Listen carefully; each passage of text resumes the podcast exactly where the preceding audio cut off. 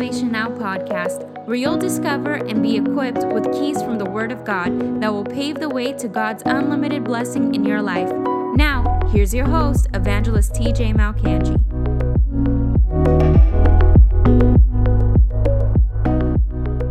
All right, let's get in it. The power of the tongue. The power of the tongue. If you just tuned in for our, uh, we have like a two minute little clip that I post every broadcast. I just posted something that I had preached probably like two or three months ago, and it, uh, it fits right into what we're going to discuss today. When Abraham was going to go from fatherless, fatherless to a father of many nations, God had to change his name.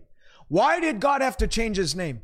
Because as long as Abram called himself Abram, which meant exalted father, he and he he was at that time he was the father of Ishmael and that's all he would stay the father of Ishmael as long as he called himself exalted father Abram then he would have stayed at the same level so God had to get him to change his name so that now anytime he would refer to himself in introducing himself he could no longer call himself exalted father, but now father of a multitude of nations. And I believe today God's going to do a flipperoo in your, in your own tongue, in your own mouth, where what you used to call yourself, I'm going to show you from the word of God and we're going to get into it. Seven wrong confessions that I hear a lot of people say over themselves, but in you can't just eliminate confession. You have to replace confession, or else you're just going to be a very silent person.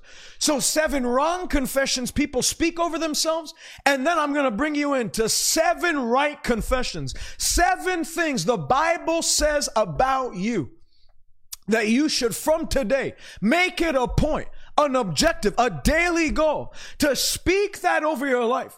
That the next time someone says, like I said, Uh, the Bible says, let the weak say, I am strong. The next time someone says you're weak or you feel like saying I'm weak or I'm fatigued, instead, the spirit of faith on the inside of you will f- empower you to declare not what your feelings say, not what the world says, not what the report says, not what your symptoms say, but what the word of God says about you. And you'll see when you start to quote God in every situation and circumstance, you'll see that God will go to work for you. God works out your confession. God, the Bible says, they spoke there long, a long time, speaking boldly in the name of the Lord, and the Lord worked with them, confirming the word preached through signs and wonders.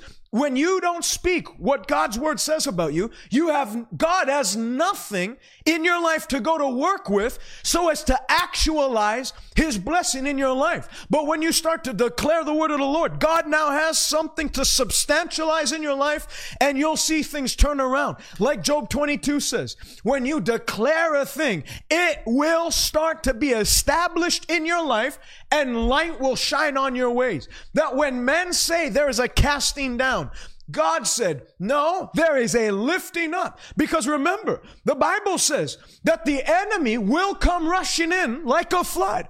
But God has a standard, and his standard is his word. That if you'll make a point today, a decision, a dis, you know, faith is a decisive, decisive act. Faith is not a feeling. Faith is not something, it's not an emotion.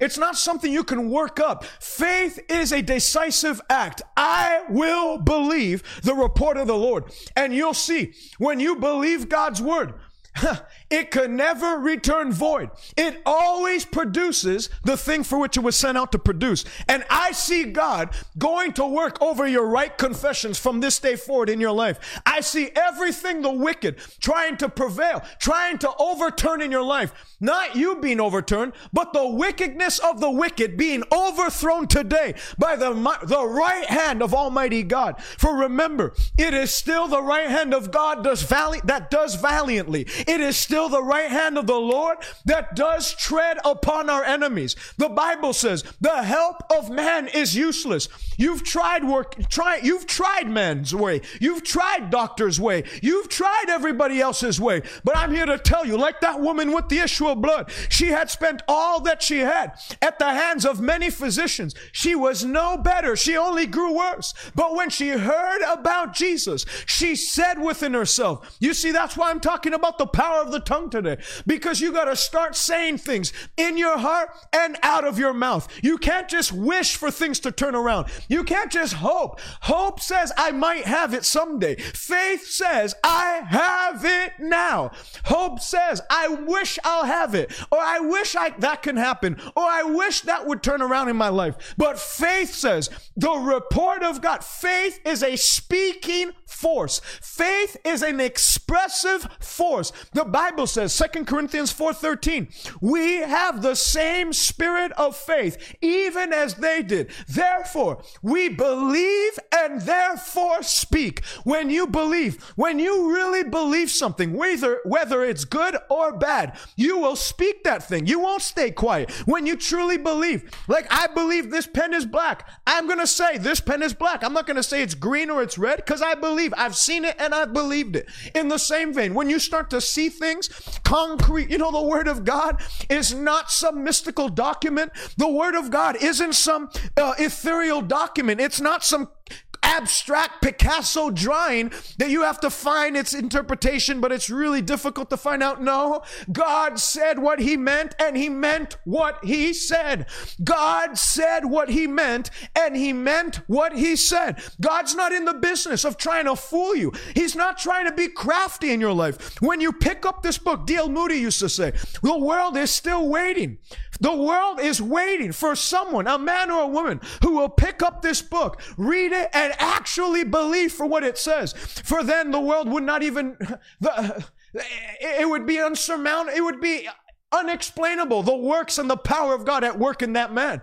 This book, if you make it a complex document, you'll have a hard time understanding it. You'll always be at, at wit's end. You'll always be frustrated and stagnated. But if you'll read it in black and white and red, just like the words of Jesus, you'll start to see that God is not trying to play tricks with you. It's the devil that tries to corrupt the simplicity of the gospel. But God has said his word in such a way that a five year year old child can read it, believe it, and receive its benefits. And a hundred year old man can read it, receive it, and receive its benefits. Uh, today marks the end of the devil's reign of terror in your life. The devil has deceived our generation, has deceived North American Christianity to try and make this stuff like some you know, well, we wish for things to happen, but ultimately God has His way. That's not what the Word of God says. The Word of God says, if you will believe and speak unto the mountain,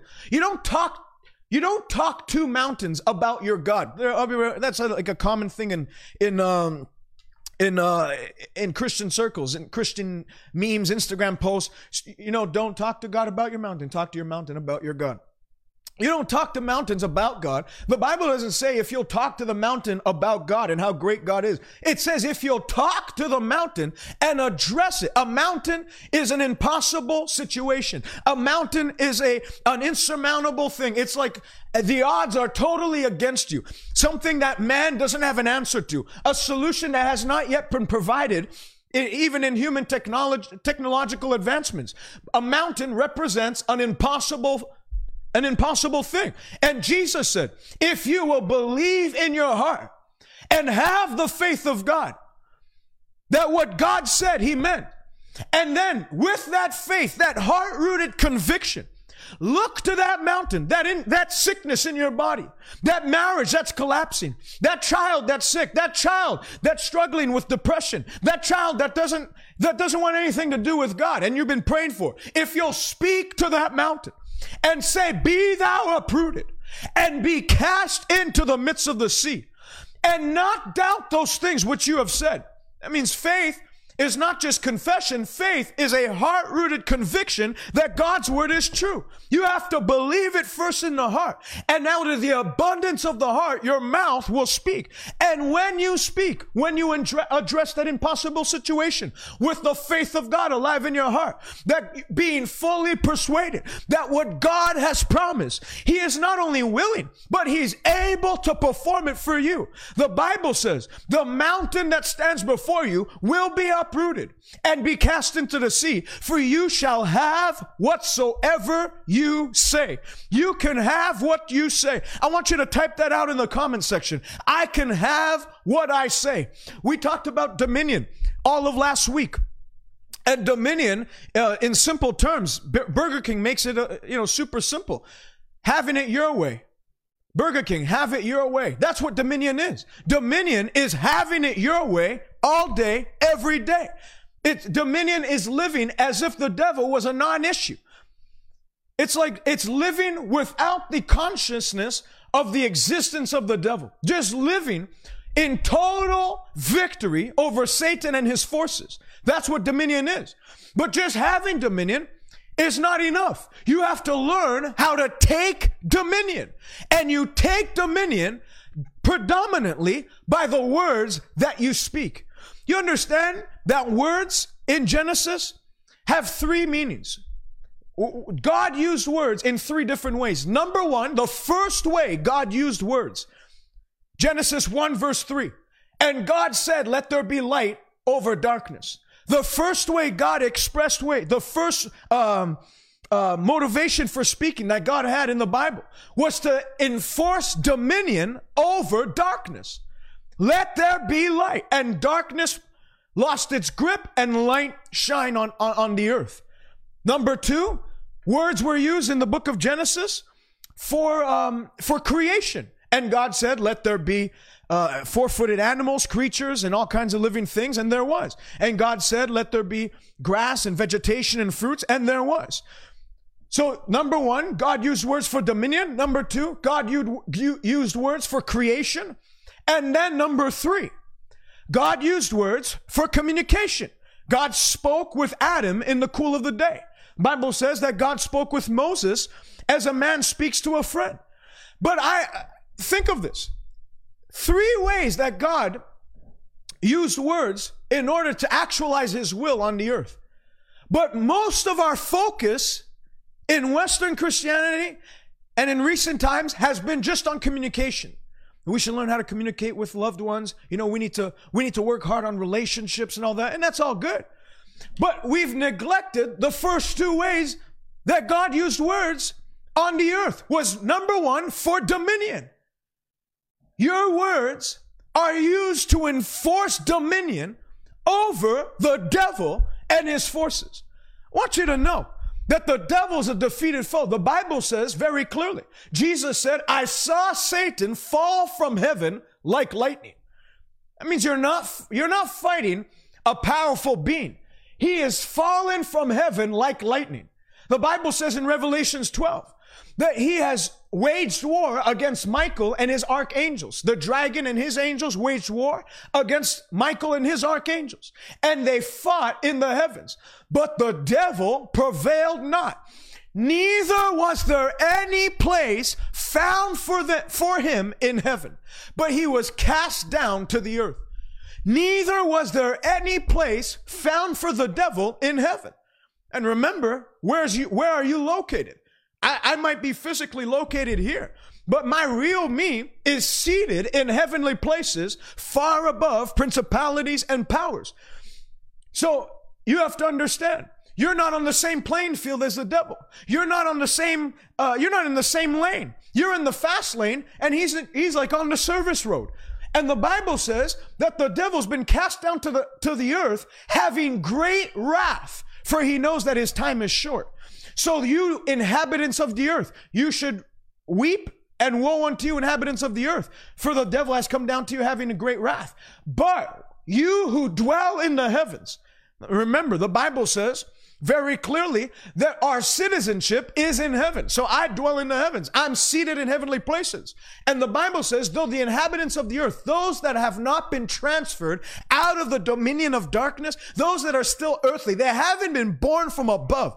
They should woe and they should be scared because the devil will whip them every time. But if you're born again, if you've been born into the family of God, if you're no longer a stranger or a foreigner, but a fellow citizen with the saints and a member of the household of God. You don't have to weep. You don't have to sorrow. You don't have to crawl into a pit somewhere and hide. No, rejoice ye that dwell in the heavens, for you have been given the keys of authority over the devil, over his minions, and over all the work of Satan, and nothing shall by any means harm you, for that which is from above is above all.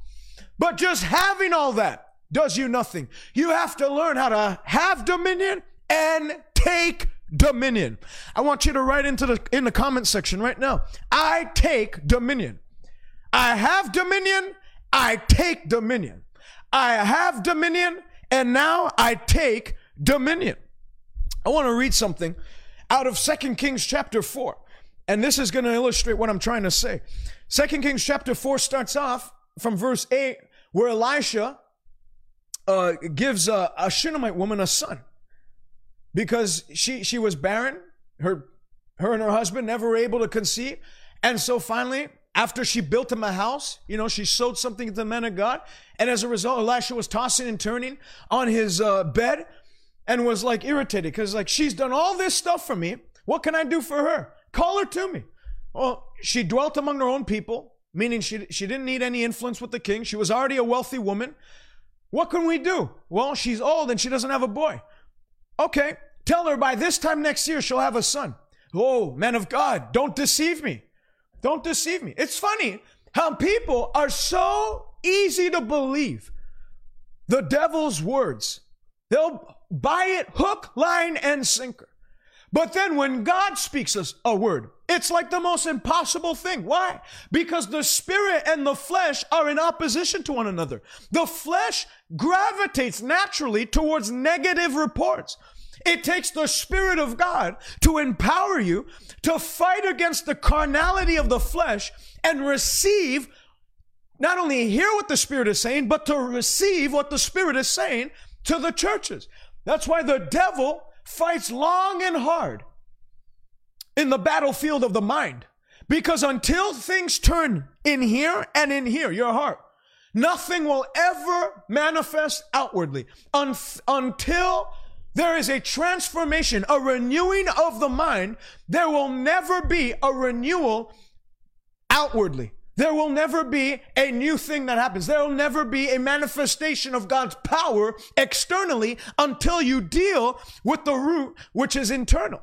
That's why the Bible says we are to renew our mind through the Word of God. That's why the Bible says, Paul, stir up the gift of God. Paul told Timothy, you're to stir up the gift of God, which is on the inside of you, and, and be renewed. Stir up the gift of God. How do you do that? Well, the word of God calls itself a rod. What do you need to stir up a, a pot? A, a pot of pasta. You need a rod. And the gift of God is stirred up by the rod, which is his word. The word of God steers you up. Paul told the church, uh, I think it was the church of Ephesus in Acts chapter 24. Acts chapter 20, verse 32. I commend you to God and to the ministry of his word, which is able to build you up and give you an inheritance. David, how blessed is the man who walks not in the counsel of the ungodly, nor stands in the path of sinners, but his delight is in the law of the Lord, and in his law he meditates day and night. He meditates on the word of God day and night then it tells you what that does. He'll be like a tree firmly planted by the riverbank that yields its fruit in every single season. Its leaves never wither, and whatever he puts his hand to will prosper. So the word of God, as you build it into your spirit, man, just like your natural body needs to be fed, you can't just, you know, you, you, you can't go 60 days without eating. You'll die. You can't go 100 days. You need to feed your body in order to nourish it. Well, in the same way, Paul tells Timothy to go and nourish the churches with the words of faith. You receive nourishment. That's why even listening right now, you can feel strength being imparted into your spirit. You can, you can feel whatever weakness you had coming into this broadcast supernaturally leaving because the word of God, man lives not by, by bread alone, but man lives by every word which proceeds out of the mouth of God. So listen to this. Elisha tells the Shunammite woman, by this time next year, you're gonna, you're gonna have a, a child. She says, no, don't deceive me. And lo and behold, by that time next year, she has a child. Now listen to this. And the child grew, verse 18, 2 Kings 4 18. And the child grew. And it happened one day that he went out to his father's. If you haven't shared the broadcast, help me out by sharing it today. And uh, thank you, man and woman, whoever you are that's sharing it, appreciate it. It happened that he went out with his father to the reaper. And he said to, this, to his father, My head, my head. Something obviously fell, hit his head, something uh, he you know obviously something deathly a deathly the head. And he said to his servant carrying to his mother great father he is. Kid's like dying. He's bleeding uncontrollably from the head. And now why don't you carry him to his mother? Let her deal i'm busy. Not a good father. Verse 20 when he had taken him and brought him to his mother he sat on her knees until noon and then died. And she went up and laid him on the bed of the man of god shut the door upon him, and went out. And she called to her husband, Please send me one of the young men and one of the donkeys that I may run to the men of God and come back. So the father said, Why are you going to him today? It's not new moon or Sabbath. How many of you have people like that in your family? You go to church on a Wednesday night, you have a revival week or whatever, you're there every night, and then they tell you, why it's a Tuesday night. Why are you going to church? It's not Sunday. It's not Easter. It's not Christmas. Dedication to God isn't, does not respect days of the week. Dedication to God is Sunday through Sunday and every hour in between. Can you say amen? Why are you going to him today? It's neither the new moon. And you know what? This type of miracle that we're about to read doesn't happen to the lukewarm casual. It doesn't happen. You, you can speak all you want, confess God's word, but if you're not devoted, the Bible says, Psalm 50, why are you taking my word in your mouth, seeing that you have cast my instructions behind you and have, have trampled on my word?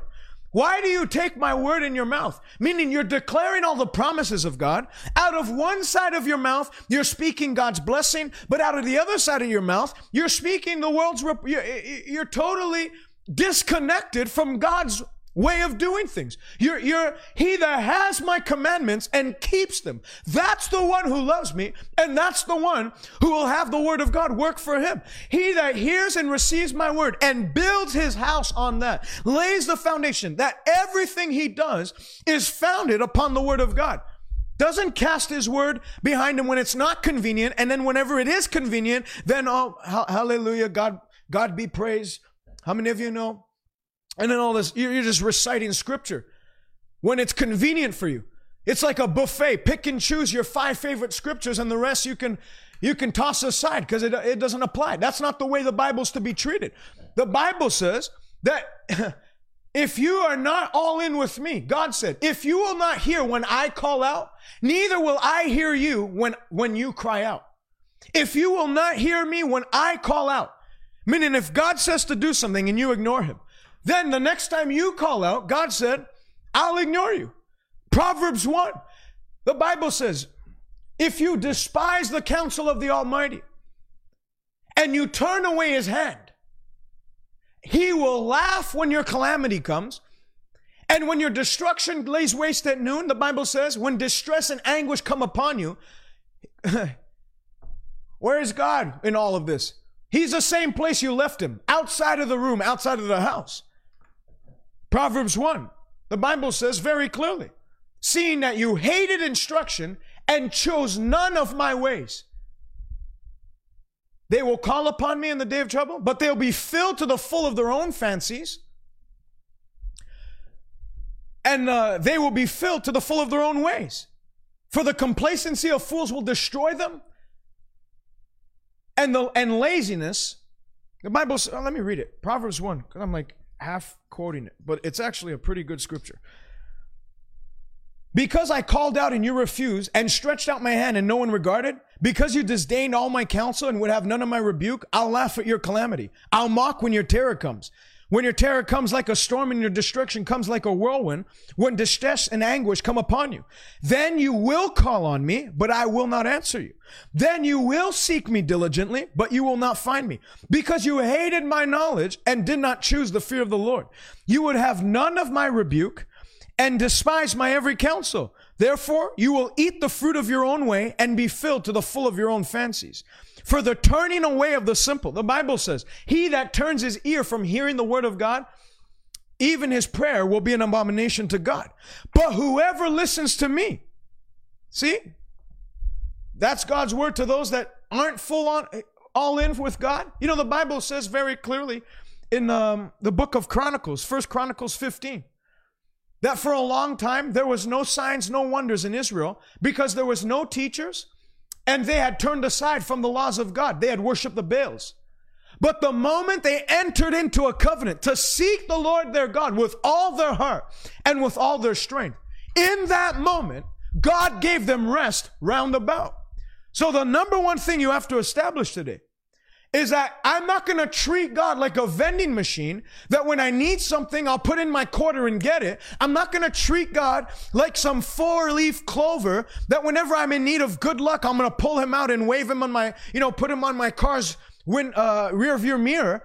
I'm going to treat God as he is, the King of kings and the Lord of lords and the God who loved me enough to send his son to die for me. And if he went all in, that he took nails on his, in his hands, nails in the imprint of his feet to die so that I can live in the blessing, then I'm going to live I'm, I'm not going to be lukewarm. I'm not going to be indifferent. I'm not going to be apathetic. I'm going to live on fire, hot for God because God didn't pull a punch when he went to war against the devil. So I'm not going to pull punches. I'm not going to be reserved about my relationship with God. And then when I'm showing up to an NFL game or an NHL game, I'm going to go all in, stand up, lift my hands, shout like I never shouted before. But then in church, I'm going to stand by, reserve, cross my arms, chew gum, have my hands in my pockets, you know, because I don't want to be undignified. I, I've made up my mind like David. I don't care what the world thinks of me. If a lady can get on television, television at 3 a.m. with uh, all kinds of different fluorescent colors on her t-shirt with every single plant around her and talk to you about how you can contact your cat as a medium and just uh, i hear your cat saying that she's in a better place. And they can look like fools like that before men and not be ashamed. I've made up my mind i'm not going to be ashamed of the gospel of the lord jesus christ for it is the power of god unto salvation. If the world can parade their beliefs and not be ashamed of it i'm not going to be reserved in what god said said in his word. Hallelujah. Now let's let's let's get on with this. We'll never get into it. Carry him to his mother. So, listen to this. He said, "Why are you going to him today? It's neither new moon nor Sabbath." She said this. I want you to get this. She has a dying child, a dead child, not, not dying. A dying child in her hands who's got a wound that's obviously uh, crushed the head, or maybe the head was opened up and he bled to death. And the Bible says when her husband said, What's wrong? Why are you going there today? She didn't say, "Oh, we're, we're, we this is a panic situation. We need to rush this this child. I'm, I'm sure God can do something, but you know, uh, it, it, this looks impossible. We we need God in this." She didn't confess that. She said, "It is well." It is well. In spite of her current situation, when nothing was actually well, she still, something was on the inside of her to confess, It is well. Then she saddled a donkey and said to her servant, Drive and go forward. Do not slacken the pace until I tell you. So she departed and went to the men of God at Mount Carmel. And so it was when the men of God saw her afar off that he said to the servant Gehazi, Look, the Shunammite woman, please run and meet her. And he said, Is it well with you? Is it well with your husband? Is it well with the child? Listen to this. She answered again, It is well. It was not well with her husband. It was not well with her. And it certainly was not well for her dead child. And yet she still said, It is well. So she caught him by the feet. Gehazi came near to push her away, but the man of God said, Let her alone. Her soul's in deep distress. The Lord has hidden it from me and has not told me. And then, then uh, the story ends up going on that he, he sends Gehazi to try and raise the kid from the dead. Doesn't work. Then he goes himself, lays himself on the boy a couple of times. And on the third time it was, uh, the boy sneezes and comes back to life. But I want you to know a soundless Christian is a signless Christian. That miracle was not produced first and foremost by Elisha's great anointing. That miracle came as a result that in the midst of peril, she had faith in her heart to declare, if God is on my side, all will be well with me. You need to learn that in the face of opposition, in the face of symptoms, in the face of trials. James 1 says, You are to count it all joy when you are faced with trials. That's what that woman did. She had temptation to let the deep distress in her heart result in tears, complaining. Oh, that man of God, he just put my hopes up, gave me a child, only that God should take it away and kill him. But instead, of succumbing to that temptation in her heart because the flesh wages against the spirit. The flesh wants to talk the negative things. The flesh wants to report uh, things that are counter to the word of God. But if you lend your voice to the word of God and with an overwhelming faith that grips your heart, to instead report what God has said. It, it, Isaiah 3:10, say unto the wicked, it shall not be well for you. But say unto the righteous, all will be well. All will be well. And that's not motivational speaking. That's not hope wishing. That is a Bible based confession. Faith is the language of the Bible. And it's the only language God respects, understands, and responds to. He doesn't respond to complaining. He doesn't respond to, to, to, you know, doubt. He doesn't respond to unbelief. The only language the Holy Spirit understands and goes to work for is the language of faith. I said it the other day, Numbers 13. 12 spies were sent out into the to land into the land to, to, to scout it out and report. 10 spies came back, and the Bible says they gave an evil report of unbelief. When you side, ma- eh, side with the devil, when you lend your mouth to the devil's report, the Bible says it's an evil report of unbelief.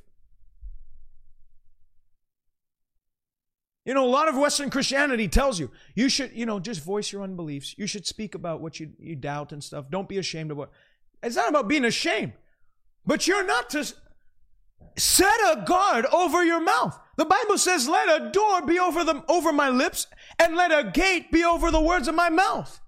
Let the meditation of my heart and the words of my mouth be pleasing in your sight, my rock and my redeemer. It matters to God what you say. Jesus said, every idle word will be judged. For a good man out of the good treasure of his heart brings forth good things. But an evil man out of the evil treasure of his heart brings forth evil things. And when the 10 spies gave out that report, and the um, and the uh, the Israelites sided with that because the Bible says they were so ticked off. They spit when uh, Joshua and Caleb said the opposite and said, "If God be for us, we're well able to overcome and possess it, for they'll just be like bread for us to eat." Numbers 14, 28. Actually, let me read that. This is what happened. Because it matters to God what you say. What you speak matters to God. Your confession is of utmost importance. That's why I'm taking time to do it this week. Because with The Bible says we're to hold fast the confession of our faith without wavering, for he who promised is faithful. So if confession wasn't important, first of all, if it wasn't important, why did Paul say in Romans 10 that it's with the heart man believes and with the with the mouth confession is made unto salvation? If confession wasn't important, why isn't it just with the heart man believes and and is saved? The heart man believes and with the mouth confession is made unto salvation. That means you're not even saved until you confess what you believe in the heart. That's why the Bible says uh, in the book of First John, he said, if we, uh, what is it? First John. It's escaping my my mind. The scripture.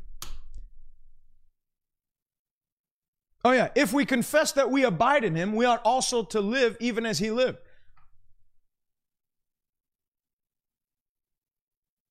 You know, it. I said it uh, Tuesday. That Hebrews three says that we are to, that um, Jesus Christ is the high priest of our confession, and the high priest was responsible for enforcing the, the they, they were responsible for laying the groundwork for the sacrifices for the people. They were the link between man and God. And so our link between us and God is Jesus Christ, and He'll only enforce or He'll only relate our confession to God. So without confession, God has, Jesus Christ has nothing to be a high priest for us in life without our confession because He's the high priest of our confession. Listen to this Numbers 14 26. And the Lord spoke to Moses so after the ten spies gave the evil report, the Lord, the Lord spoke to Moses. How long shall I bear with this evil congregation who complain against me? I have heard the complaints which the children of Israel make against me. Say to them, as I live, says the Lord, just as you have spoken in my hearing. I want you to remember this. Numbers 14, 28. As I live, says the Lord, just as you have spoken in my hearing, so will I do to you. As I live, says the Lord, just as I have you have spoken in my hearing, so will I do to you. The carcasses that you've that have complained against me shall fall in the wilderness. All of you who are numbered according to your entire number, from 20 years old and above. Verse 30. Except for Caleb and Joshua. You shall by no means enter the land which I swore that I would make you to dwell in. As I have heard in my ears, so will I do to you.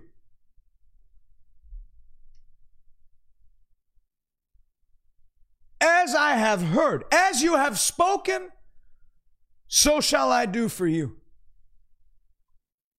I mean, that, if that doesn't tell you something about the importance of your words, that means life does not determine what you get. God doesn't even determine what your reality is in life. Your words pave the path that you walk on in life. That is a, an irrefutable law of faith that God has implemented. And I mean, you can study it. I, I, I quoted it before, Mark chapter 5. That woman with the issue of blood, she said within herself, if I can just touch the hem of his garment. And when she said that and acted on what she said, Jesus said, Power has flowed out of me into you. And he said to her, Daughter, thy faith has made thee whole. Go and be whole of thy plague. She had what she said. There were many other people touching Jesus, but only she walked away with a miracle because she could ha- she had what she said. Your words will either repel God's presence or compel God's intervention in your life. The devil was not the one that kept the 10 spies and all the other Israelites out of the promised land. The giants were not responsible for keeping those people out of the promised land. Because if they were, then Joshua and Caleb would have never entered the promised land also. But God said, except for Joshua and Caleb, everyone else will not enter into the promised land. But Joshua and Caleb, they were the ones that led the next generation into the promised land and received the fruit of their words. So it's not about a big devil. It's not about a, a, big impossible situation. Those aren't the things keeping you out of the promise. Your mouth will either lead you in to the green pastures of God or keep you out waiting at the gate that would lead you into otherwise God's blessing.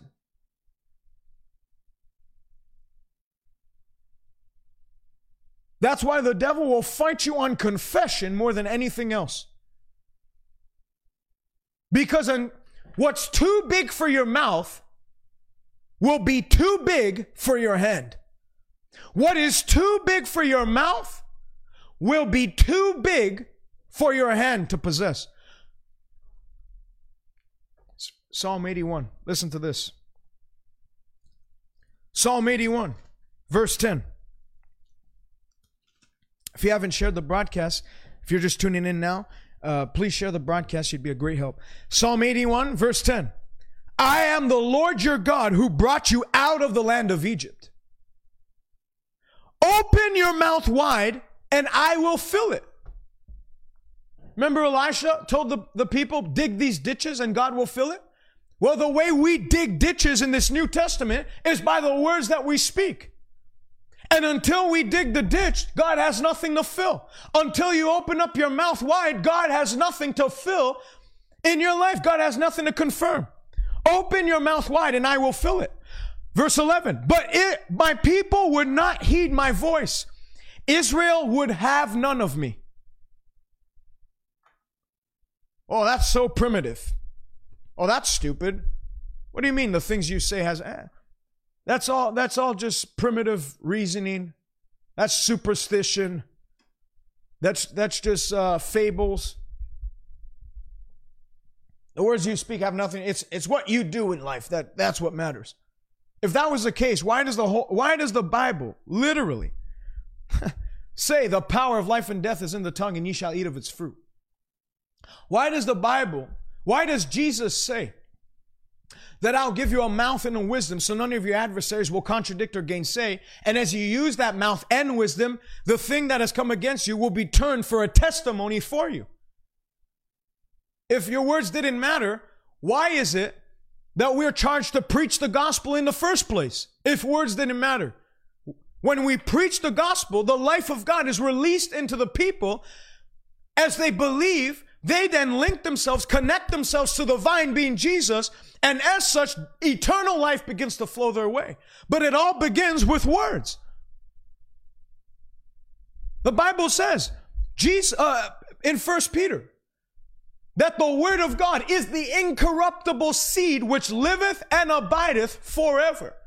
So the words you speak are incorruptible seeds that as you sow them, you know, I was watering my grass the other day, and I noticed my side is far less green than my neighbor's side because I don't take time regularly to water and to fertilize. And so I can I can blame oh well that sun's been hot this year that's why it's it's yellow.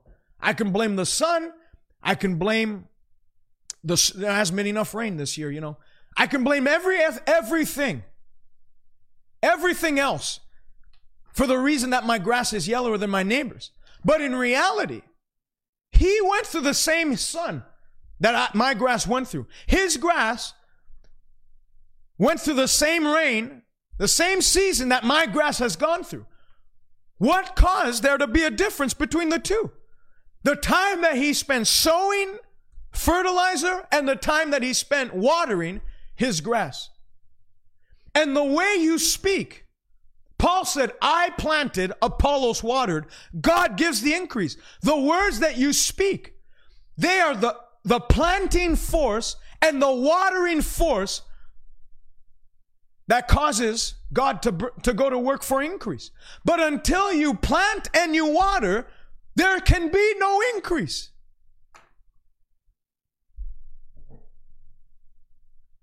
So my grass is as green as I've wanted to I've wanted it to be and I've desired it to be. And his grass is as green as he's been diligent to sow, to water, to fertilize, and to put in work. Faith is work. Faith is not empty talk. Faith is work.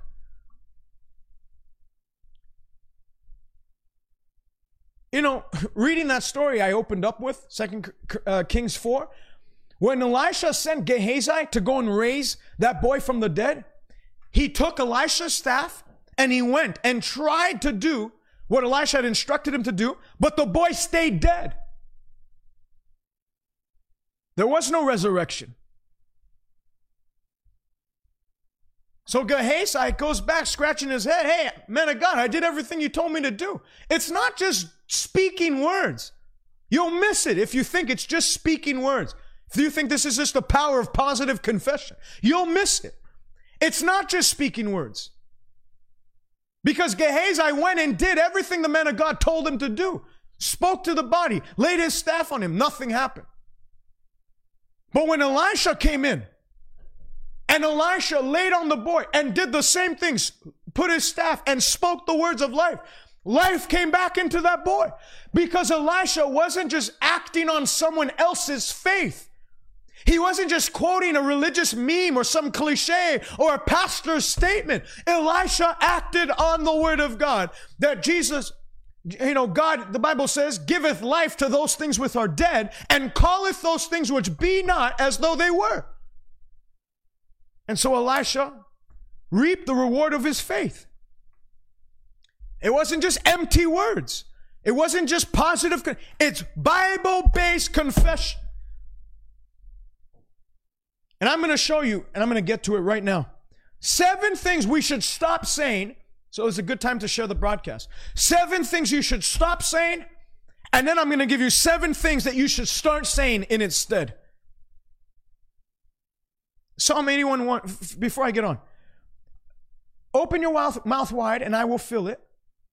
Oh, that my people would, would heed my voice, but Israel would have none of me. So I gave them over to their own stubborn hearts to walk in their own counsels. Verse 13. Oh, that my people had listened to me. Listen to me in what? By opening up the, their mouth wide. A closed mouth is a closed destiny. A soundless Christian will be a signless Christian. Whatever's too big for your mouth will be too big for your hands to hold. Whatever's too big for your mouth to speak will be too, too big for your, your hands to hold in, your, in possession. Your confession brings possession. But listen, if my people would listen to me, I would have soon subdued their enemies. Your enemies are non issue if you follow biblical demands. I would have turned my hand against their adversaries.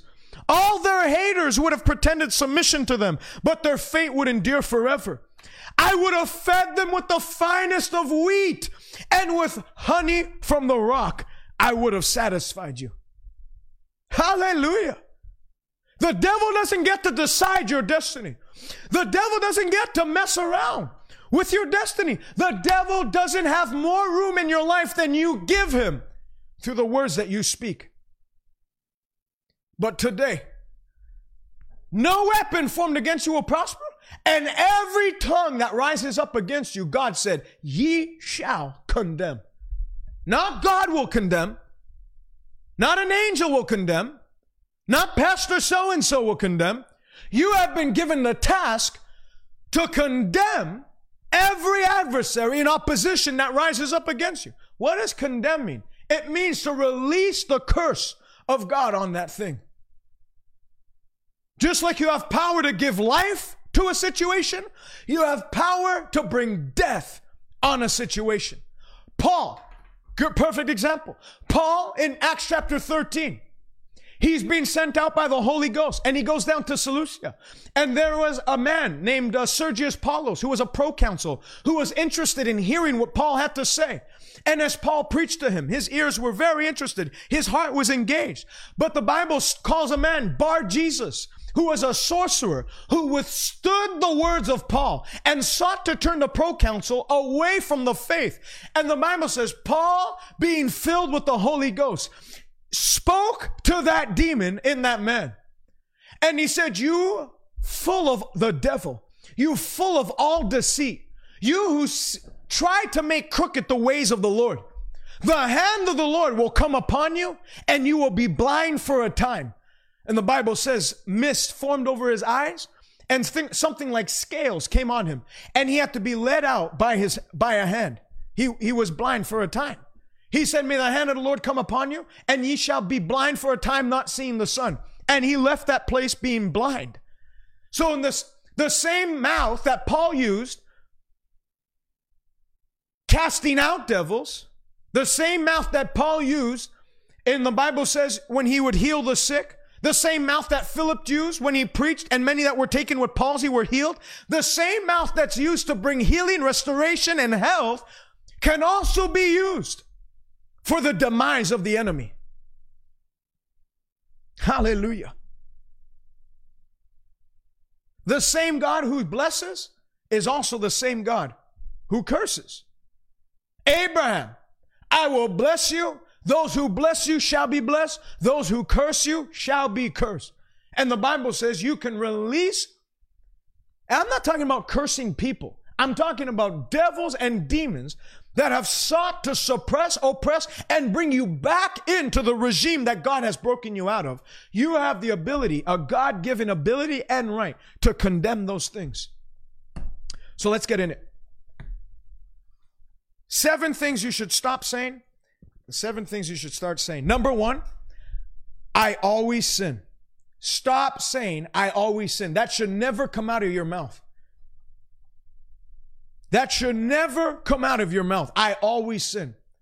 How many of you know we sin every day? It might be that you have sinned every day, but that's not something you should confess. It's not something that you should actually release and, and line your mouth up with.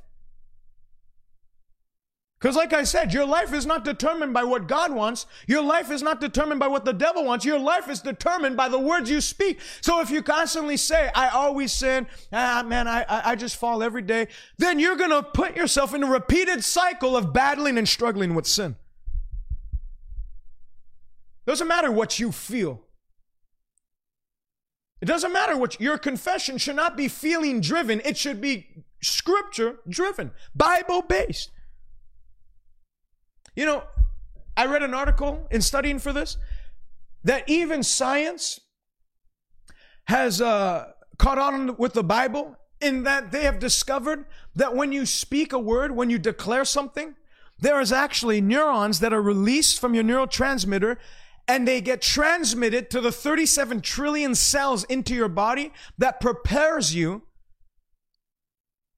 to uh, to have what you say. So if you say I'm weak, your brain will actually release signals into the 37 trillion c- cells in your body to prepare for weakness. If you say I'm tired all the time, your brain will release transmission signals to tell your body prepare for fatigue.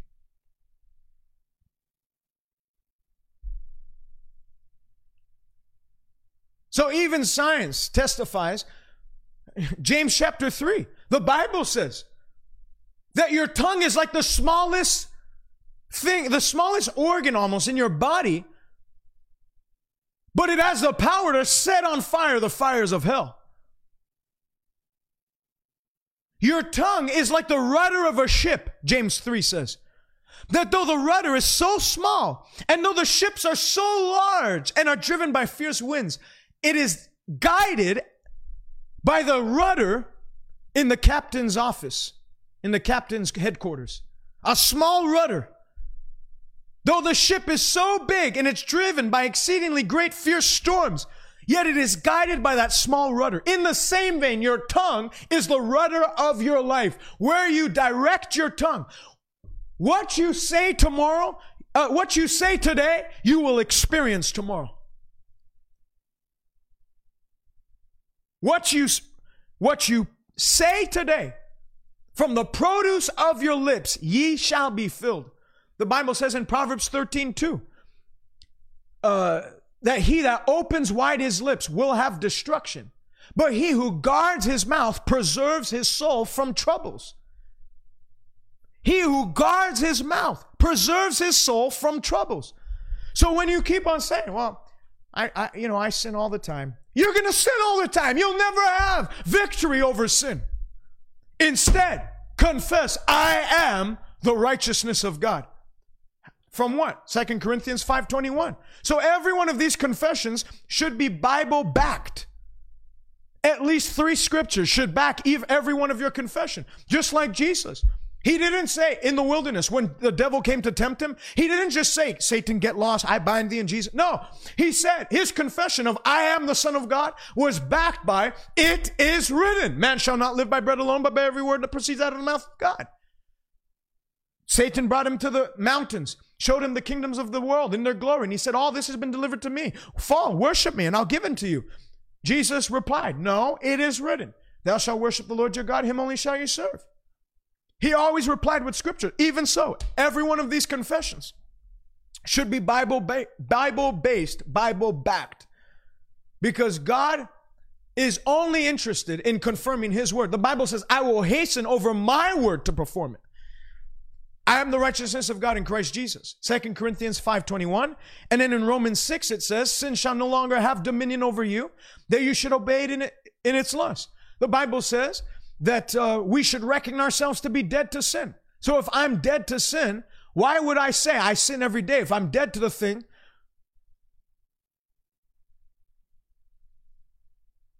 you know, the Bible says that the old body of sin has been done away with, that we should no longer be slaves to sin. Why would I confess enslavement to sin when the Bible says I should reckon myself to be dead to sin? Instead, 1 John 3 7. We are righteous even as he is righteous. Speak about what the Bible says about you. Zechariah 3 1.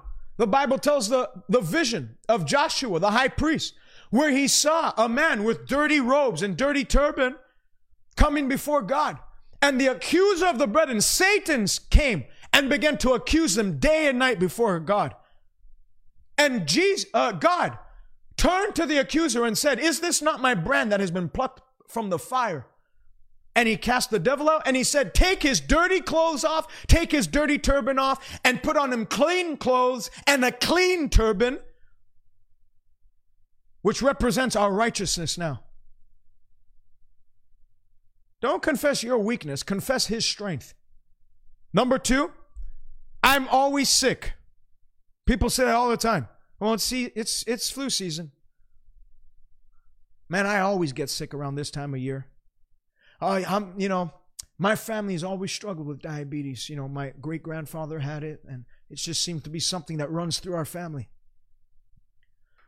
You know, I, you know, we all have blood pressure here. you know, this is this was actually uh, it's it's a genetical disorder. This depression and, uh, you know, but I've learned from my parents how to cope with it. I'm sick. I feel like I'm getting sick. You shouldn't let that out. Instead, confess, I could never be sick another day in my life. Why? Because when this becomes, I'm not talking about mental assent. I'm talking about when this gets into the deep confine of your heart, when this starts to grip your, when you get intoxicated with the scriptures, you know, drunk people, they say crazy things. When you get drunk off this word, you'll start to confess it even in the midst of opposition, even when people think you're nuts. They thought Paul was nuts. They said, much learning has driven you mad. They thought Hannah was nuts. When uh, Eli said, put, put that wine far from you thought she was drunk because of her desperation and her intoxication with what God has said. In the same vein, get intoxicated. The Bible says, I have, wisdom has brewed her drink and has prepared her table. The word of God is bread for food. And then Isaiah 55 says, Come drink of my wine, which I have made. The word of God is wine to be intoxicated with. Where you start to say, even if it sounds crazy to others, it's so real to me because I've seen it with my eyes. A lot of believers have heard it with their ears, but Job said, I've heard with the hearing of my ears, but now mine eyes have seen you. When you see, then God will begin to show you what eye has not seen, what ear has not heard, what has never entered the heart of man. God will begin to release your way when you start to see it first with your spiritual eye. You know, even doubting Thomas said, Lord, I believe when he saw the print of his hands. When you start to, and remember, Paul said that the word of God, one of the reasons that the Holy Ghost moved on all these authors was to make all men see what is the mystery of the fellowship of his mystery. The Word of God. This wasn't just written to give us good tales until we get raptured up to heaven.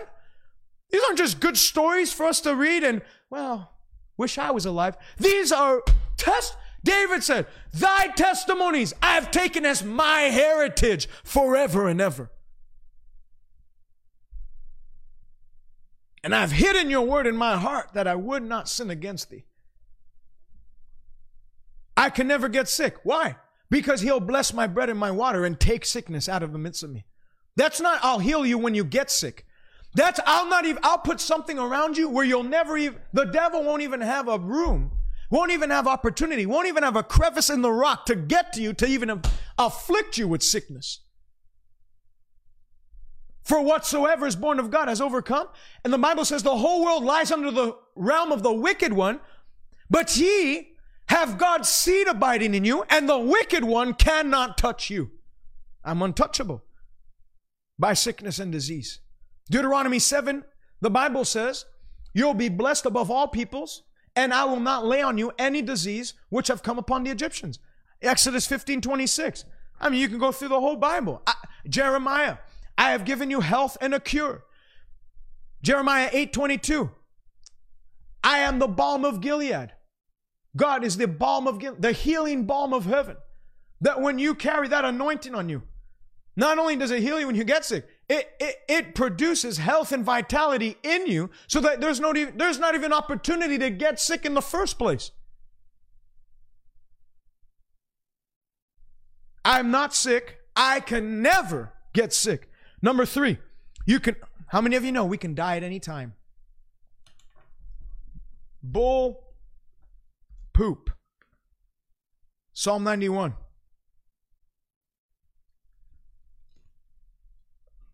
Psalm 91. I mean, it's like people will believe they they believe for eternal life. They'll believe God for heaven. They believe there's a real hell. They believe all this stuff. But then it's like pick and choose. Talk to them about Psalm 91. Well, we have to use wisdom. This is the wisdom of God. If I believe that when I believe in my heart that Jesus rose from the dead and confess my, my mouth, I received eternal life so that I'm going to live forever and I'm going to go to heaven. If I can believe that, by the faith of God in me. Because remember, the very reason you're able to believe God for salvation is because He dealt to you a measure of faith. So you have a measure of faith. It's not about having more faith, it's about using the same measure of faith that you use to obtain salvation and obtaining everything else God has for you. Jesus said, I have prepared a table for you all things are ready. All you have to do, the same way you pulled up a, ta- a, a seat, you pulled up a seat to the table of God to feast on the benefits of salvation. You now can pull up a seat. Just like bread, just like the bread of salvation was on the menu. The bread of healing's also on the menu. The, the bread of, of, of, of prosperity is on the menu. The bread of overcoming addiction and sin is on the menu. The bread of victory is on the menu. The same faith you exercise and turn loose for salvation. You can turn it loose for all these other things. Psalm 91 He who dwells in the shelter of the Almighty will abide under the shadow of, the, of, of God. I will say of the Lord. There it goes again. It's important to know what to say. You can't just say whatever you want about God and expect God to pull through for you. Because I read it before, Numbers 14, 28. As you have spoken in the hearing of my ears, so will I do to you. God will only do to you what you say. God will only bring about to, to will only bring to pass the things which you have faith to believe, receive, and declare out of your mouth. That's what God will do. How many of you know if God wants it done, it'll get done? No, it won't. Because there were other people pressing on Jesus the day the woman with the issue of blood got healed, but she was the only one that had faith to say it. How many of you know we can die at any time? Really? I will say of the Lord, He is my refuge and my fortress, my God in whom I trust. Surely He shall deliver me from the snare of the fowler and from the perilous pestilence. He will cover me with his, his feathers. Under his wings, I will take refuge. His word is my shield and my buckler. The, I will not be afraid of the terror by night. That's a confession to make. I will not be afraid. Fear is not a feeling, fear is a spirit. And you scatter that spirit and you, you, you break free from the grip of that spirit by declaring, I refuse to be afraid. I'll not be afraid of the terror by night, nor of the arrow that flies by day, nor of the pestilence that stalks in darkness. A thousand can die on my right hand, ten thousand at my right hand, but it shall not come near me. Hallelujah. But you have to be careful. There might be a second wave of this stuff. It shall not come near me. Why? Only with your eyes shall you look and see the reward of the wicked, because you've made the Lord your refuge, even the Most High, your dwelling place. Verse 10 No evil shall befall you. Not some evil. You know, we'll have good days and bad. Amen. Not amen. Goodness and mercy, favor and blessing. That's four things right there. Healing, strength, power, riches, honor shall follow me all the days of my life. My cup runs over with God's blessing. Yeah, how many of you know we win some and we lose some? Amen. Not for, maybe for you, because you can have what you say. But I don't win some and lose some. I've been born into the family of overcomers. And greater is he that lives in me than he that is in the world. I'm destined to win. He'll give his angels charge over you to guard you in all your ways. In their hands they'll bear you up, lest you dash your foot against a stone. Lest you even dash your foot against a stone. Forget premature death. God said He's got angels around you so that even the toe, your pinky toe, doesn't get stubbed. That's why I haven't even, I don't even remember the last time I stubbed my toe. I take that literally. I take that very literally. I won't even dash my foot against a stone. I won't even, I don't remember the last time I tripped. I don't trip. I don't trip up. I've kept the Lord always on my right hand. Because he is by my side, I shall never be moved. I'm like Mount Zion. I shall never be shaken. The righteous shall never be shaken. They will not fear evil tidings. The Bible says very clearly everywhere on which the foot of my soul treads on, the sole of my foot treads on, will be land that I have. Not land that I trip up on, not land that, you know, we go through dry seasons. I don't go through dry seasons. I go from glory to glory from victory to victory and from faith to faith. Dash your foot against a stone. You will tread upon the lion and the cobra, the young lion and the serpent you will trample underfoot. Because he has set his love upon me, therefore I will deliver him. I will set him on high. If you think loving God comes at only there's how many of you know when you gave your life to Jesus, things might have been going well, but after you gave your life to God, you know, the devil's gonna get mad and things won't go as well for you. And, you know, man, before I came to Christ, I had a thriving business. Now nobody wants to be around with nobody wants to be around you, not because of the anointing, but it's because you're annoying.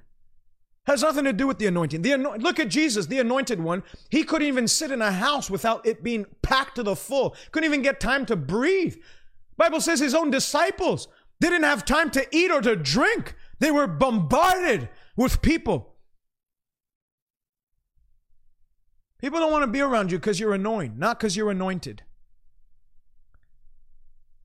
How many of you know, you know, uh,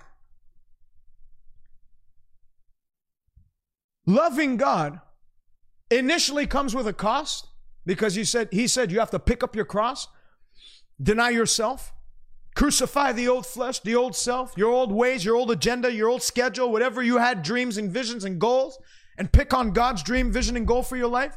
It comes with a cost. You lose friends up front because they don't they think you're crazy or whatever.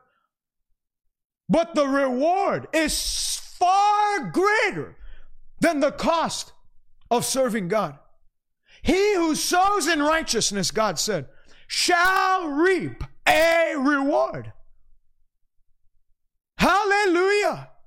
Evil pursues sinners, but to the righteous, good shall be repaid. The Bible says, He that attempts to cause an upright man to fall astray, that man will fall into the pit but the righteous shall inherit good. Because he has set his love upon me. Remember what the Bible says God works all things for good. To who? To those that love him and are called according to his purpose. Angel, stay on the broadcast. I'll pray for you at the end. He will call on me and I will answer him. I will be with him in trouble. I will deliver him and honor him. Verse 16. How many of you know we can die at any time? Is that what the Bible says? Or does the Bible say the complete opposite? With long life, I will satisfy him. You know what long life means in the original uh, language? I actually did a little study on this. It means long life. That's why they translated it that way. Long life means long life in Hebrew, means long life in Aramaic, means long life in Greek, means long life in Koine Greek. Long life means long life and then I'll show him my salvation. See, even God. Well, how many of you know the healings and the long life's in the next life, the eternal life that that's not if that were the case, he would have just said, with long life I'll satisfy him when he dies. But it says, and then when he passes, I'll show him my salvation. So that's talking about heaven, but on this earth. Genesis 13. Genesis 15, sorry. Listen to this. And remember, we are the Bible says that we are um, we are blessed with believing Abraham. The blessing of Abraham has come upon us. Galatians 3:14. Listen to this. Genesis 15. This is what God's blessing was over Abraham. As for you, Abraham, you shall go to your fathers in peace. You'll be buried at a good old age. You will go to your fathers in peace, and you'll be buried at a good old, good old age. Genesis 24 and uh, verse 30, verse 20, verse 1. Now Abraham was old and well advanced in age, and God had blessed him in every way. Hallelujah. Verse 35. The Lord has blessed my master greatly, and he has become great, and he's given him flocks, herds, silver, gold, male, female servants, camels, and donkeys. What God promised Abraham in Christ Jesus, I've now acquired for myself as I do the works of Abraham, I'm now going to be a partaker of the blessing that God put on Abraham. And what was Abraham's works? Abraham, Romans 4. Romans chapter 4. Abraham, the Bible says, in hope against hope, Abraham believed, so that he became the father of many nations, according to that which was spoken, so shall your descendants be. And he was never weak in faith meaning he didn't waver in his confession. That's why I opened up this broadcast by telling you the first thing God had to do for Abraham was change his name. Because if he went around telling people, I'm still Abram, I'm exalted father, when God had said, You're not going to be a father of Ishmael, you're going to be a father of a multitude of nations. So he changed his name and said, You shall now call yourself Abraham. So now, every time he introduced himself, Hey, what's your name? Uh, my name's Carl. What's your name? I'm Abraham. Father, so what did he have to say? I'm father of many nations. What's your name? Father of many nations. My name is Father of many nations, but you don't even have a boy yet. Yes, but my name is Father of many nations because of what God has promised. I believe it in the presence of Him who whom the Bible says um, gives life to the dead and calleth those things which be not as though they were. Not being weak in faith, he didn't consider his own body. Uh, I know what I'm supposed to say, but I just feel facts don't care about your feelings. And the Bible facts are against the way you feel. You don't side with your feeling, you side with the facts. He did not waver at the promise of God through unbelief, but was strengthened in faith, giving glory to God. You can die at any time. Not me. The Bible says, The fear of the Lord prolongeth days, and the years of their life shall be many. The Bible says, The child shall, the child in Christ shall be a hundred years old, and the sinner being a hundred will be accursed. That's Isaiah 65. Next, I'm a failure. I am a failure. I, I, feel defeated. I'm done for. I really got it this time. You should stop confessing that. I'm a failure. I'm a loser. You, some of you might be laughing, but people actually talk like that about themselves. Instead, I triumph everywhere I go. I have the victory everywhere I go. Why? Bible says in 2 Corinthians 2 6, now thanks be unto God who always leads us to triumph in all things through Jesus Christ. Always leads us to triumph. Not win some, lose some, always leads us to triumph in all things. The Bible says, Thanks be unto God for the victory. Thanks be unto God for the victory.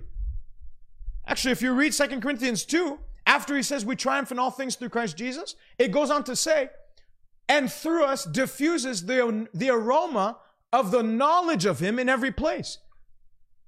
So as you diffuse the aroma of the knowledge of God, what does that mean? You speak the words of God. You speak the knowledge of God in every place that you go. You're diffusing victory into that environment.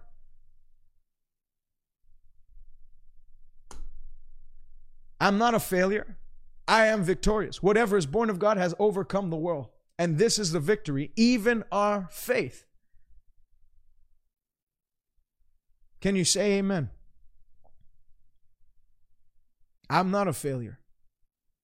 Everything that rises up against me will, de- will be defeated before my face. The enemy will rise up one way, but will be scattered seven ways. The Bible says, They shall surely assemble, but not because of me and whosoever assembleth against you shall fall for your sake. I don't lose any battle. I don't lose any battle. I win every battle of life. Not by might, not by strength, but by his spirit. Joshua 1. Only be strong and be very courageous. And the Lord your God will fight your battles and be with you everywhere you go. Only be strong and courageous. No man will be able to stand before you all the days of your life. As I was with Moses, so shall I be with you. Number five, I'm in, I am poor. I'm in need. I always lack. I'm just a broke college student. I'm just a broke, I'm broke. I got no more money. You should never let that. The moment you said that, poverty went to work to hold back any finances God would bring your way. The moment you confess that, you can't take giving actions, speak against the seed you sow, and arrive at prosperity or arrive in a realm of no lack. Your actions and your thoughts and your words have to line up. to bring the victory in the area of finances. D- Paul said in Philippians 4, not that I was ever in need. Paul never confessed need. Even when he was on Malta, when he was a, a prisoner, shipwrecked, he didn't confess need. In fact, by the time he left the island, they had showered him with high blessings. That's why Paul said, I know how to abound and I know how to be debased. Meaning, I know how to operate in times of scarcity and I know how to operate in times of financial prosperity. I can do all things through Christ who gives me strength. And then he says, I am full, I abound, and my God has supplied and shall supply all your needs according to his riches and glory. The Lord is my shepherd, I shall not lack. Never confess lack, never confess want. Never confess need. Instead, if you do have a need, if you do, you just lift up your hands and thank God that He's Jehovah Jireh. He's the Lord who provides. That the Bible says He opens His hand wide and satisfies the desire of every living thing, and no good thing will He withhold from them that walk uprightly. And I'm here to tell you Today, by the authority of the Word of God, your hands will never be dry another day in your life. In the mighty name of Jesus Christ. There was a man in the Old Testament. Israel had been besieged by the Syrian armies, and so they were in a famine where like people started to resort to eating people. And as a result, uh, Elisha gives out the word of the Lord, saying, By this time tomorrow, a, bar, uh, uh, a sale of barley, a sale of flour will be, so, will be sold for two shekels, which was re- like really cheap. Because prior to that, they were, it was like to buy, I think they were selling things for six dove turds. That's how like scarce money was in that economy. That's how disastrous the recession was in Israel in that day. But Elisha comes forth with the word of the Lord and says, by this time tomorrow, everything will, it was like, it's like as if I said this, uh, by this time tomorrow, gas will be sold for 26 cents a gallon. You, you'd, you'd laugh in my face. So Elisha was saying that the economic analyst of the day rose up. Second Kings 7. Even if the Lord would open up the windows of heaven, can such a thing be? Elisha said, You will surely see it with your eyes, but you'll not eat any of it. So the next day, when God had made a way for the famine to be broken, uh, the, the, Bible says that there was the sound of armies coming, and that the Syrian armies heard the sound of armies coming, and they thought that Israel had hired the Egyptians or whatever, but really it was the angels of the Lord making a sound to put them to flight. They had chased away all their adversaries, the opposition, the Syrians had vacated the area. And so when word had come, they sent out scouts. They truly were, you know, the economy went back to normal. And so uh, people were hungry, right? So they were dispersing, they were distributing all the flour, everything, all the food was being distributed. And the king appointed the economic analyst to be the one in charge of distribution. Very dangerous job. Very dangerous job. Job. If someone asked me to be the guy that hands out food after like a severe famine, I'm not taking that job because they, if hungry people will do anything to get the food. The Bible says, when he had opened up the gate, the people trampled him and he died. And so fulfilled. Second Kings 7, angel. And so fulfilled the word of the Lord that you will surely see it with your eyes, but you will not feed off of it. If you, conf- if you confess lack, you confess poverty, you speak it out of your mouth, I never have enough, I'm, I'm just a broke student. I'm just a broke this. I'm always failing. Prosper, uh, you know, my, my, my, my bank account never seems to be full. When you speak that, poverty will go to work in your life and see to it that it puts a block, clogs up the windows of heaven over your life. When instead, what should you confess? I will never lack. I am rich. I am I I abound. I have everything I need and more. The Bible says the God of all grace will give you everything you need and an abundance for every good work. 2 Corinthians 9, verse 8. The Bible says in Deuteronomy 8 18, I am the Lord your God who gives you power to create wealth so he can establish his covenant with you. Abraham, I will bless you and make you a blessing, and you will be great. That's Genesis 12, Genesis 13, 2. And Abraham was very rich in livestock, silver, and gold. So it took him one chapter, and you belong to the seed of Abraham. So you're entitled to that same blessing. That as you do the work of Abraham, what was the work of Abraham? Abraham offered up Isaac, his most precious seed, on the altar. And God said, Since you did not withhold that seed, that only your only begotten son, therefore in blessing I'll bless you, and I've sworn by myself that in multiplying I will multiply you, and your descendants shall possess the gates of their enemies. When you sow seed financially into the work of God, it's the law of seed time and harvest. You can't get around it. He that sows sparingly will reap sparingly. He that sows bountifully shall reap a bountiful harvest.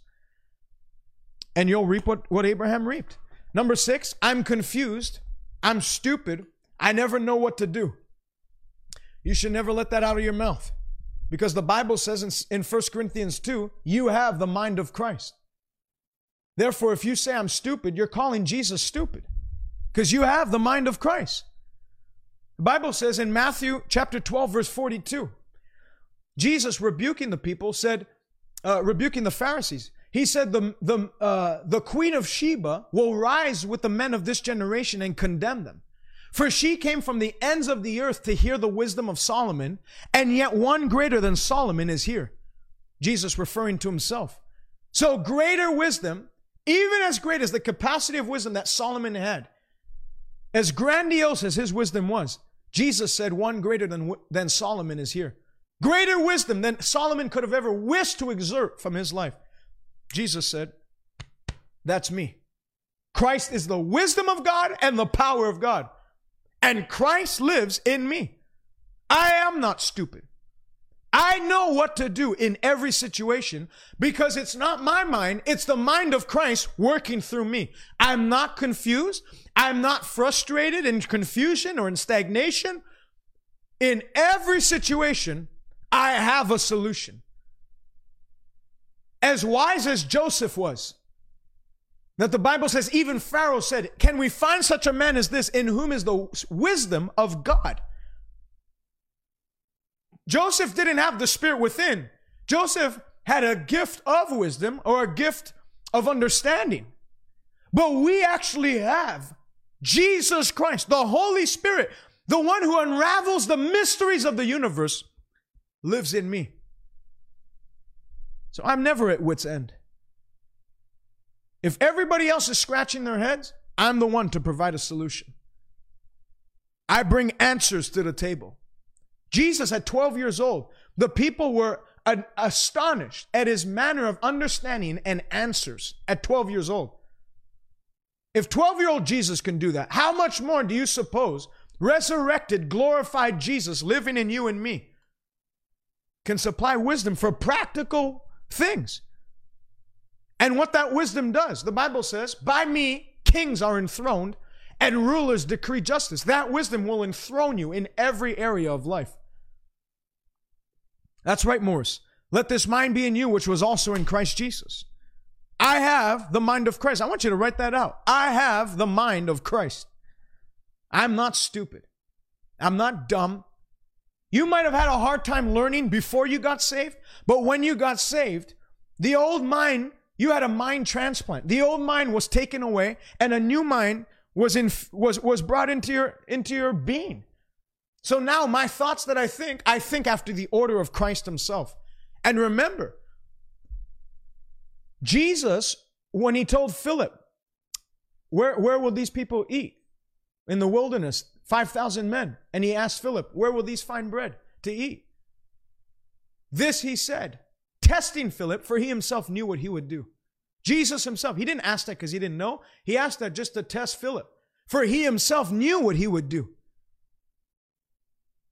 There was never a time. I mean, you talk about, you talk about supernatural wit. Anytime the Pharisees and the religious devils came out to try and corner Jesus, Jesus always had an answer for them that cornered them. And the Bible says they were put to shame at this word.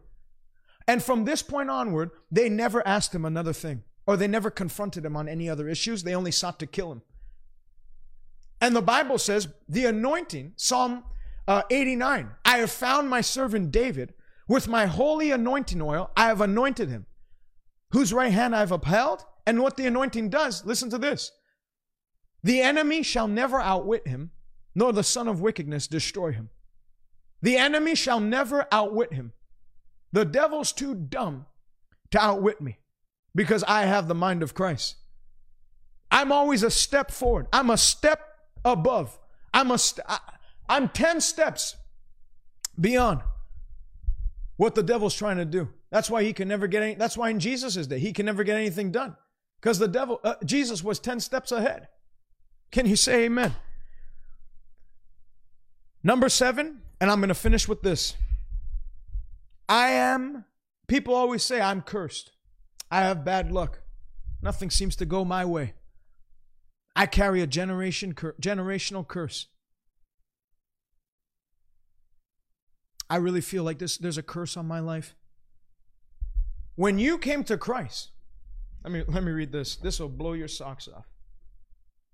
If you haven't shared the broadcast, uh, you could share it, and we're going to finish up right now.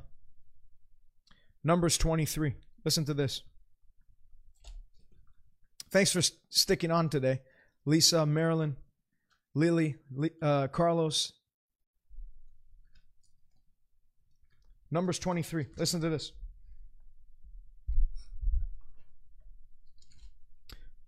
Verse 7. So Balaam is hired by Balak, a king, a foreign king, to curse the people of God.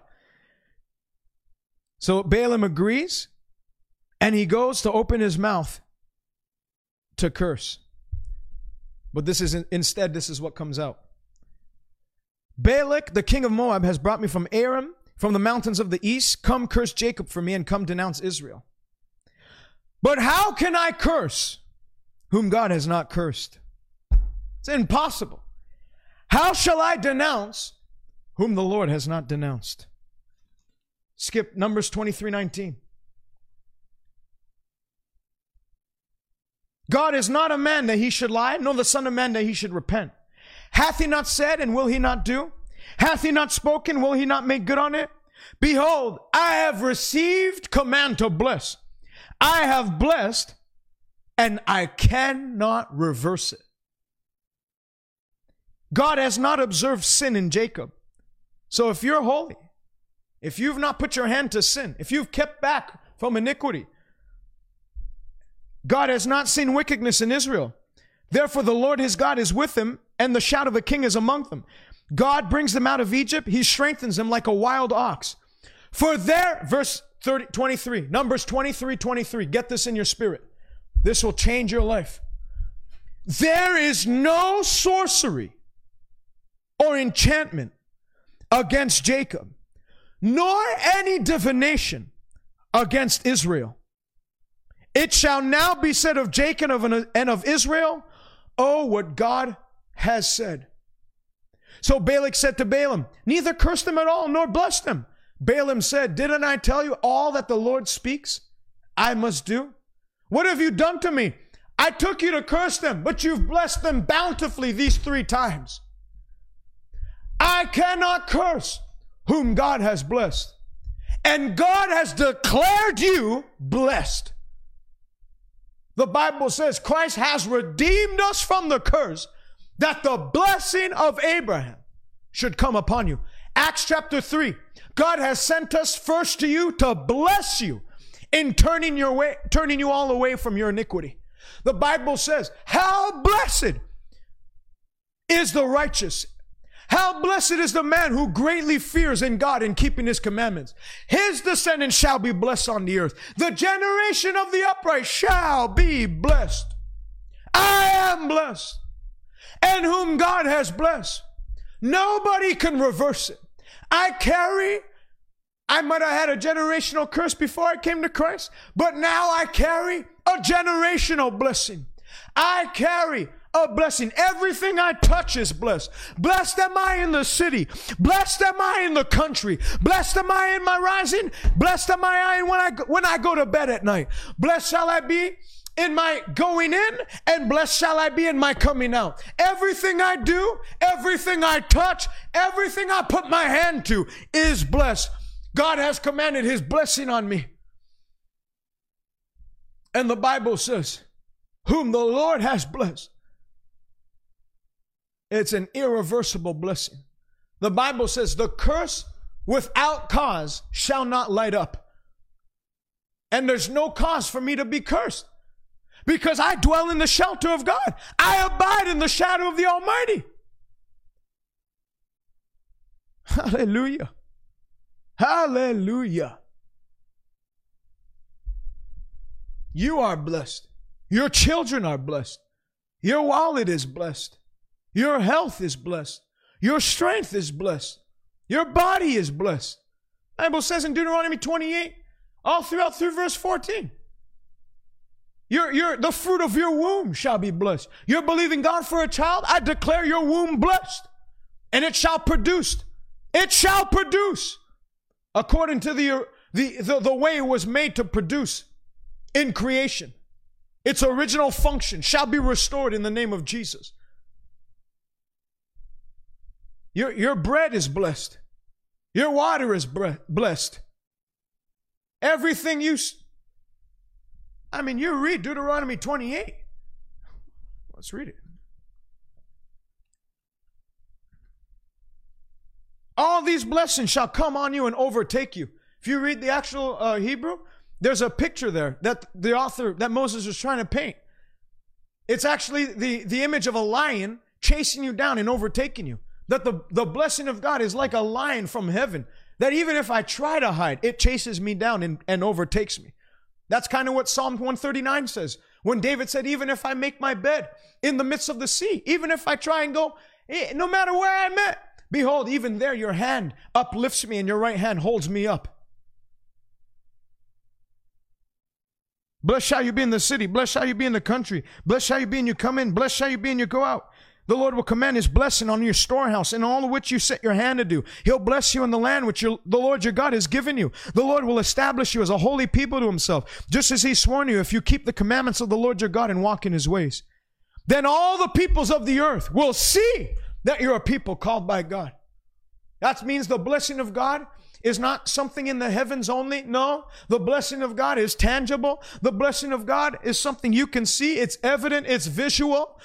It's not just, you know, life throwing you lemons and you living defeated and you living like a like a defeated foe but ultimately you still feel blessed in your heart? No. That blessing overflows into every area of my life like my life. Like Obed Edom, when the blessing of God came on his house, the word, the word went around all of Israel and even to the king's ears where he was told, look, the Lord has blessed the house of Obed Edom on account of the, the ark of the tabernacle. Hallelujah. Everyone will see from today onward. Those that have said there's no help for you in God, even family members that have mocked you and said, aha, aha, when will he give up and quit? They will from today see the hand of God go to work for good in your life. And what was deteriorating begins to flourish by the blessing of God, which maketh a man rich and adds no sorrow to it. I'm not cursed. I carry blessing. You know what that means? I'm not just blessed. I carry blessing. That means that, you know, people always say when someone gives something to them, hey, praise God, I got blessed today. Someone, Someone's, I'm not blessed because someone, you know, gives me something or, you know, someone does something nice to me or I, I you know, oh, I got the first parking spot in the whole parking lot. And the whole thing was full except this one parking lot closest, this parking spot closest to the door. I must be blessed. I'm not blessed because those things happen. I'm blessed. And as a result of that blessing, those things happen. Because I'm blessed, things work for me. Because I'm blessed, God's favor works for me. Because I'm blessed, what what uh, deteriorates for other flourishes for me. Because I'm blessed, what others struggle with, I thrive in. Because I'm blessed, I carry a blessing. And because I carry a blessing, I'm also a distributor of God's blessing. Because remember, God told Abraham, I'll bless you and make you a blessing, and you'll be a blessing to many.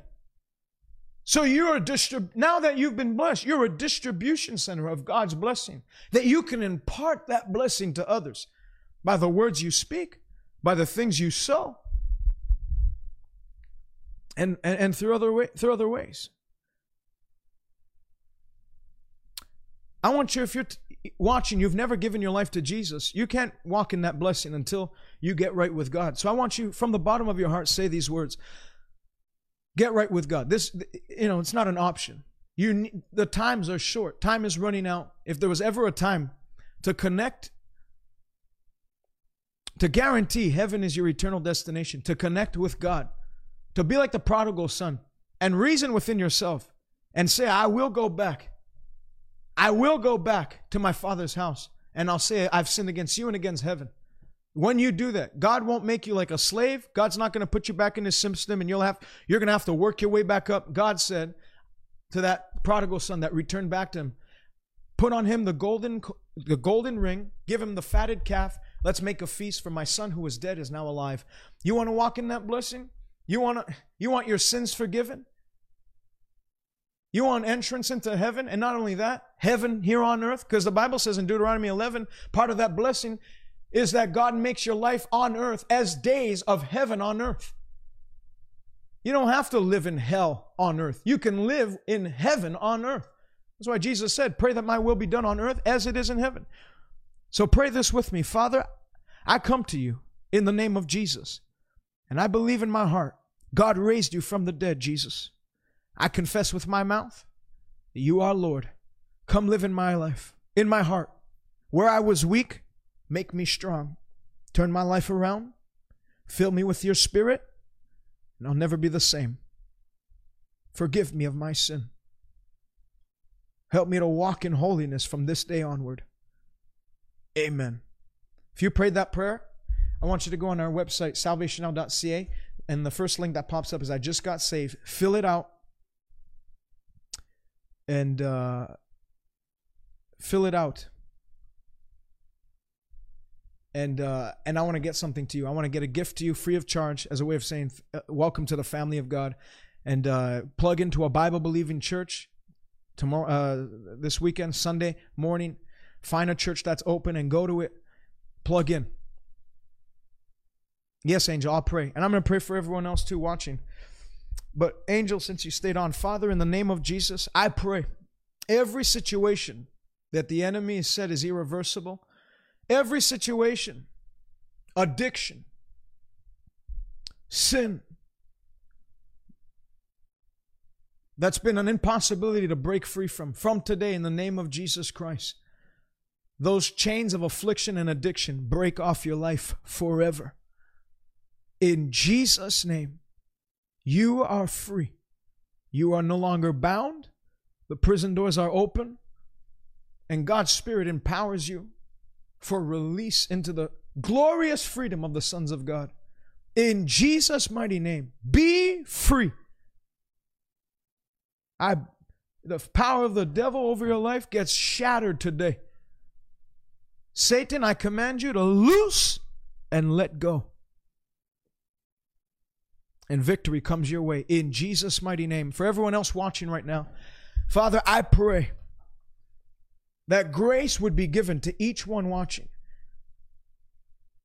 That just like you don't alter the words of your mouth and your covenant you don't break, that from today onward they would carry the, your covenant in their mouth, that they would carry your words on their lips. For you did say, that a man is snared by the words of his mouth and taken by the transgression of his lips. You did say that he who opens wide his mouth shall have destruction when he speaks the wrong way, that the soul of the unfaithful feeds on the violence of the wicked. But you said, He who guards his mouth and soul he who guards his mouth and, tr- and tongue will guard his soul from trouble. I pray in the name of Jesus that a gate would be stationed in, their, in front of their mouth by your grace. That from today, the next time they feel tempted to side in with negative report, with evil reports of unbelief, instead, a spirit of faith would come on them now. That, like Joshua and Caleb, in the midst of a land filled and infested with giants of impossible odds, they'll begin to say, if God is on our side, we are well able to overcome and possess the land. That like number, just like Joshua 14, hallelujah. At the end of, at, at 85 years old, Caleb, with that spirit of faith, when most people at 85 were confessing weakness, taking five, six, seven, eight, ten pills a day, Caleb was still declaring, I'm as strong today as I was when I was 40. Father, that they would hold fast the confession of your word without wavering, that they would give the most earnest heed to your word and not neglect so great the word of salvation, which has promised to those who abide by it. In Jesus' mighty name, I pray miracles. I pray let there be an, a, an outbreak of miracles.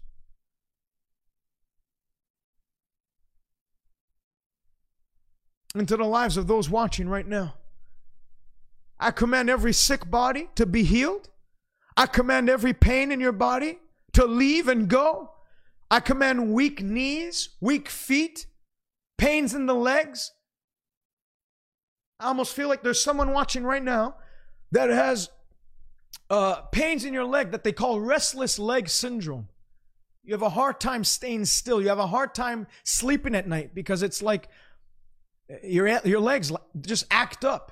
Well, in the name of Jesus Christ, the same God that gave me the word of knowledge for that is the same God that releases a, the gifts of healing your way, the oil of healing, the balm of Gilead to not just alleviate, but relieve you forever from that burden. In Jesus' name, be healed in your body. In the name of Jesus Christ. In the name of Jesus Christ.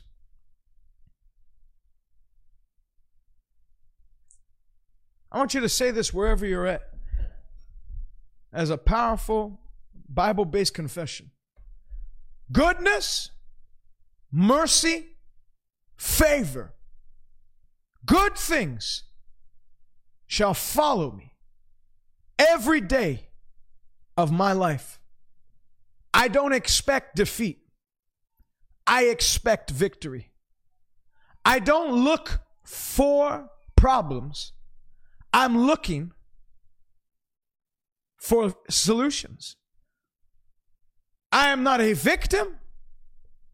I am a victor. I'm not going down. My path shines brighter and brighter every day of my life. Stay connected with us by visiting us on Twitter, Instagram, or Facebook by searching at TJ Malkanji or visit us online www.salvationnow.ca. God bless you, and until next time.